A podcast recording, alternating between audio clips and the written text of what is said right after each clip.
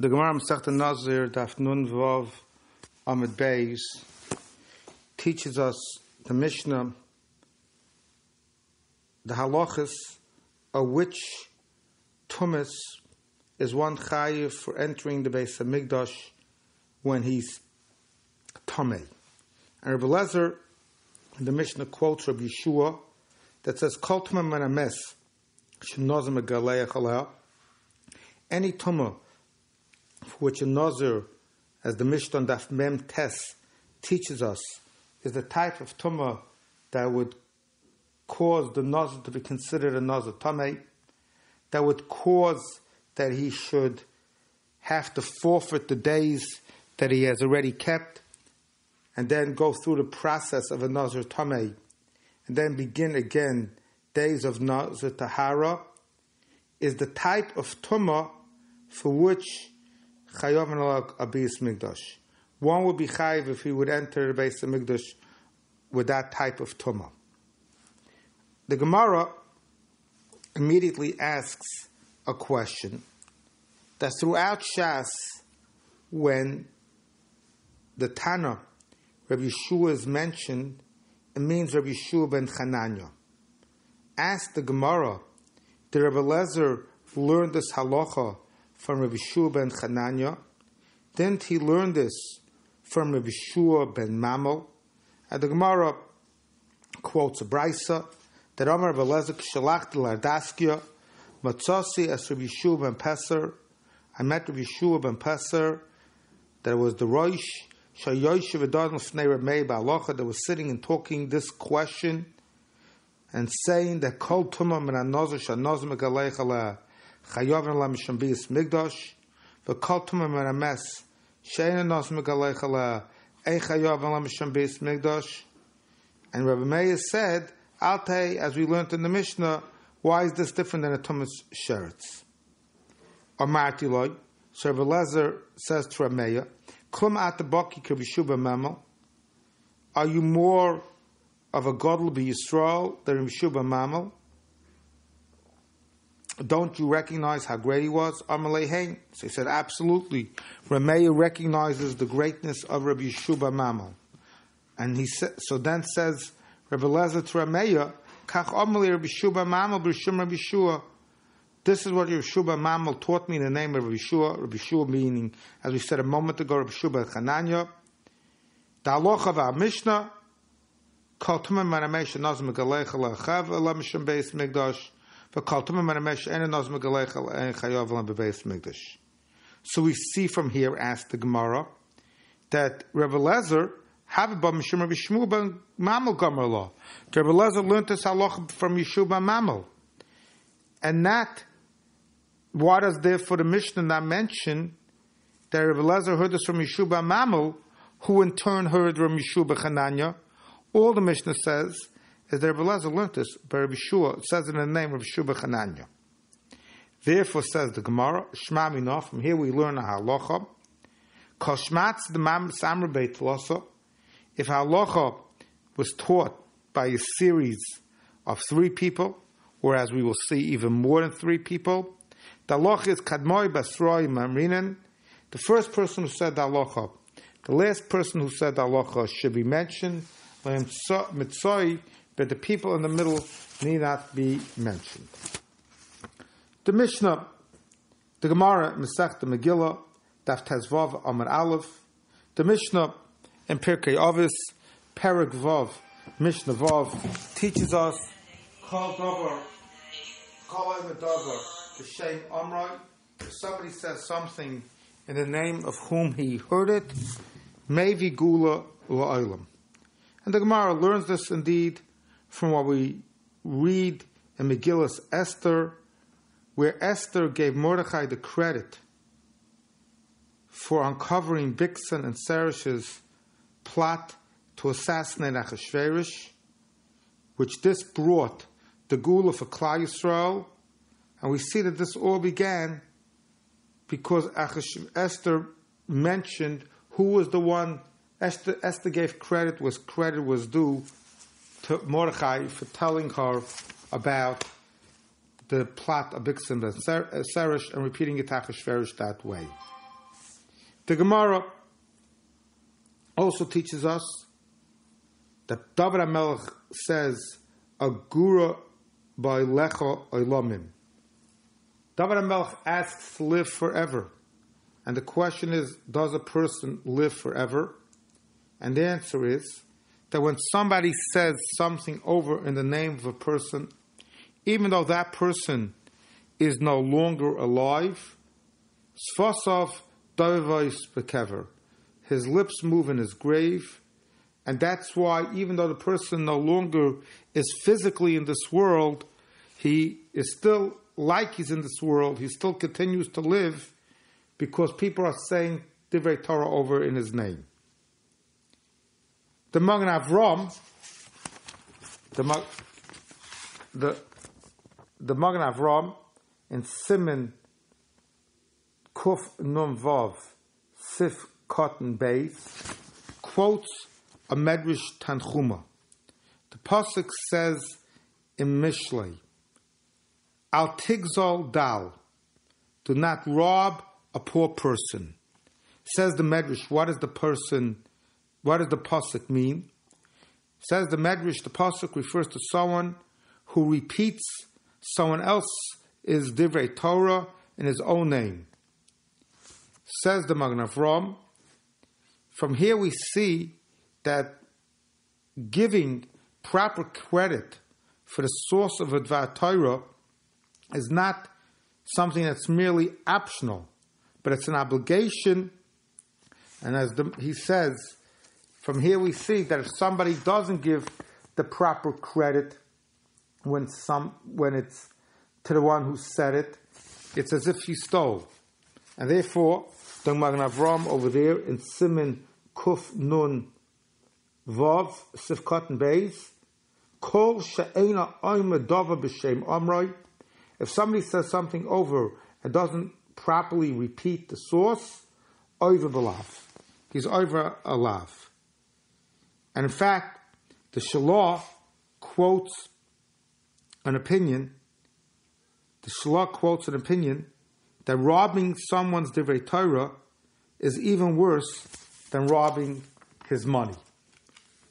And therefore, that's pshat why the Ramah says we have to be so careful not to always repeat somebody's name when we say his divrei Torah. And as the Gra explains, our Gemara says that even though the halacha is we have to mention the first person, even though we have to say over the Dvar Torah in the name of the person who said it, as we just explained, our Gemara says we have to say the first person and the last person, not the people in the middle. Which is interesting, because the Gemara then continues to say, Amar Rav Nachman Yitzchak, we could bring a raya that this is the halacha from a Mishnah Masechta Peya. The Mishnah Masechta Peya says, Amar Nachman Halavlavar, Kach Mekublanim Rabbi Yeshua, Shekiva Me Abba, Shekiva Me Azugas. The Zugas mean, as we know, in Pirkei Avos and Parak Aleph, there were the Zugos, the peers of Talmidei Chachamim, who learned Torah from the Anshe Knesset Agdola. Yossi ben Yezi is Treda, Yossi ben Yochanan Shulayim, Yeshua ben Prachi v'Nita Arbeli, Yehuda ben Tabai and Shimon ben Shotach, Shmai v'Aftalion, and Hillel and Shammai.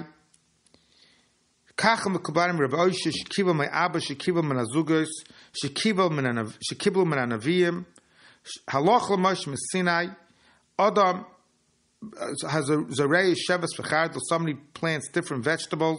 B'shnayim v'shlosh mekaymos in two different rows in this field. Noisim pei mikolech v'echad.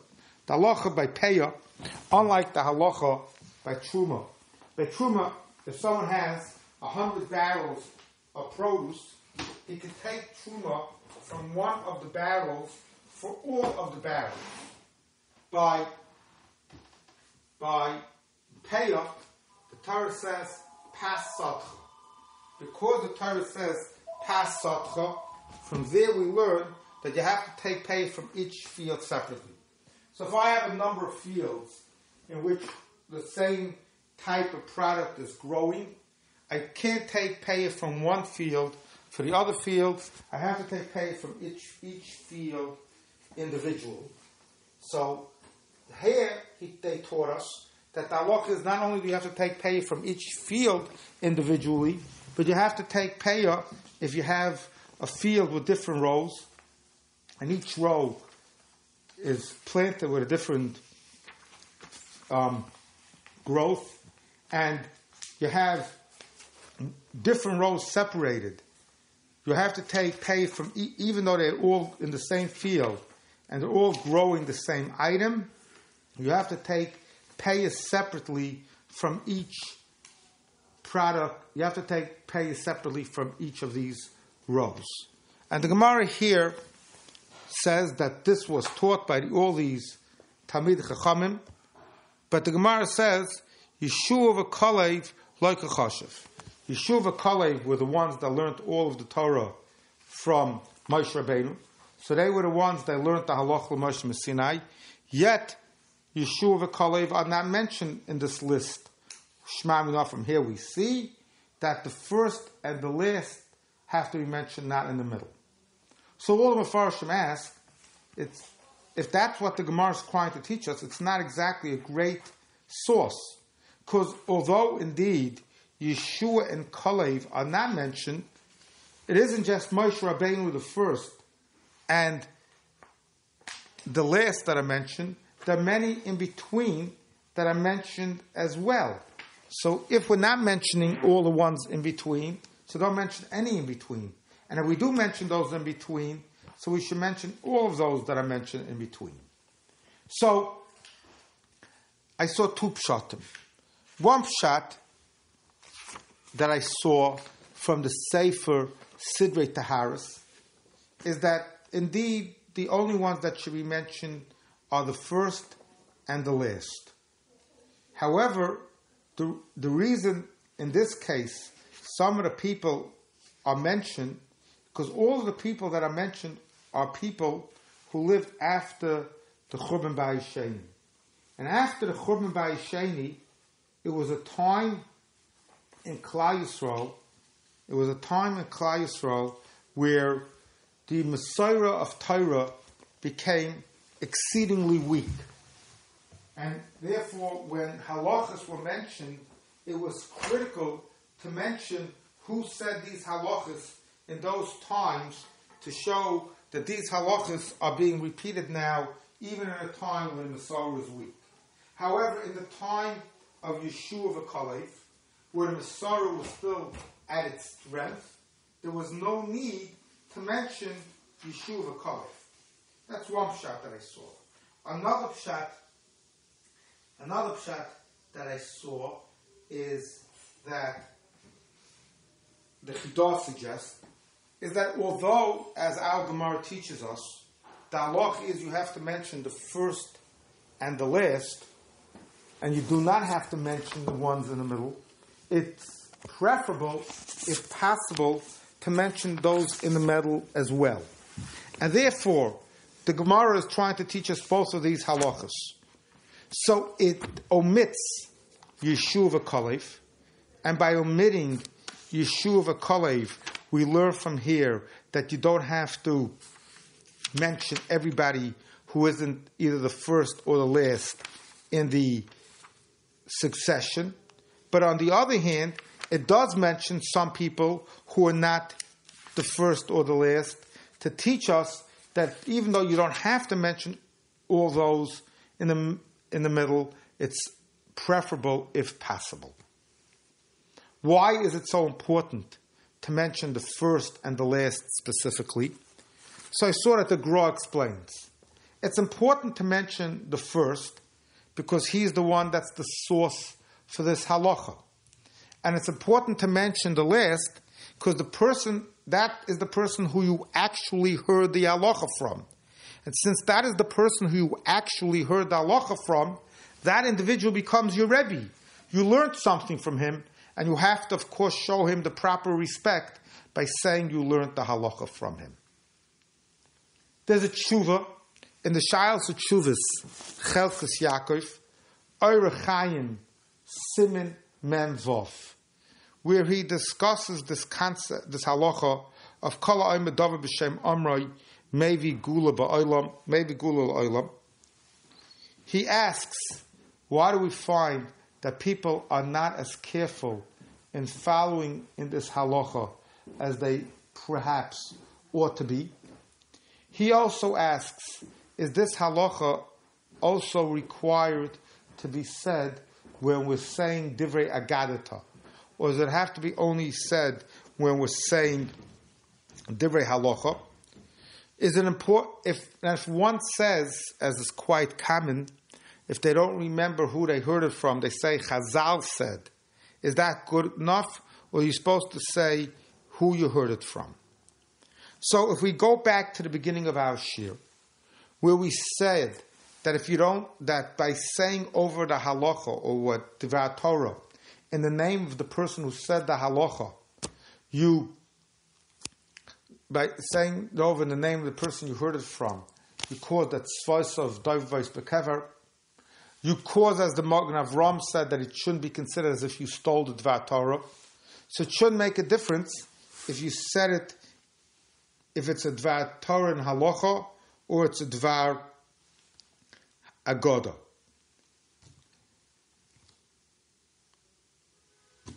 One of the reasons, so we're, so now that we've established that it's even by Divrei Agadata, why are people not as careful as they could be?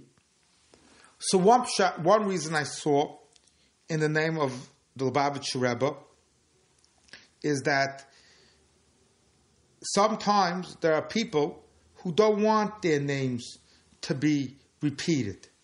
And since they don't want the name to be repeated, or there are people who we know um, are makbid that the names should be repeated, that's one of the heterim people could rely on. Another heter is, just as it is important to mention the person who said a Dvar Torah, it's just as important to be careful to repeat it properly. And if you're going to repeat it in a way, if you're going to repeat it in a way that isn't exactly the way it was said, or isn't properly repeated, it's better not to attribute it to the person, because that isn't exactly what he said. Moreover, there's one more heter. There's a question in the Paiskim if you know that the halacha is a certain way. But if you say that this is the halacha, people may not necessarily accept what you say. They may say, who's he that I have to listen to him? But I know that this is truly the halacha. So if I want to get people to truly accept it, I say it in the name of an Adam Gadol, even though he didn't say it. So the halacha is that if it's certainly the halacha, and one has to be very careful with this, but if it's certainly the halacha, I'm allowed to do it, because my intention is extremely honorable. My intention is to get the Dvar Hashem properly taught. It goes the other way as well. If I'm going to say a Dvar Torah in the name of a certain individual, and not everybody necessarily accepts the greatness of this individual, and by saying the Dvar Torah in the name of that person, I may dilute, I may dilute the effectiveness of what I'm saying. And since my goal is to really get the Dvar Torah taught, so by saying it over without saying a name, but just saying I heard it from Adam Gadol, it may be more effective. If my kavanah is truly with Shem Shemayim, one perhaps could be more lenient.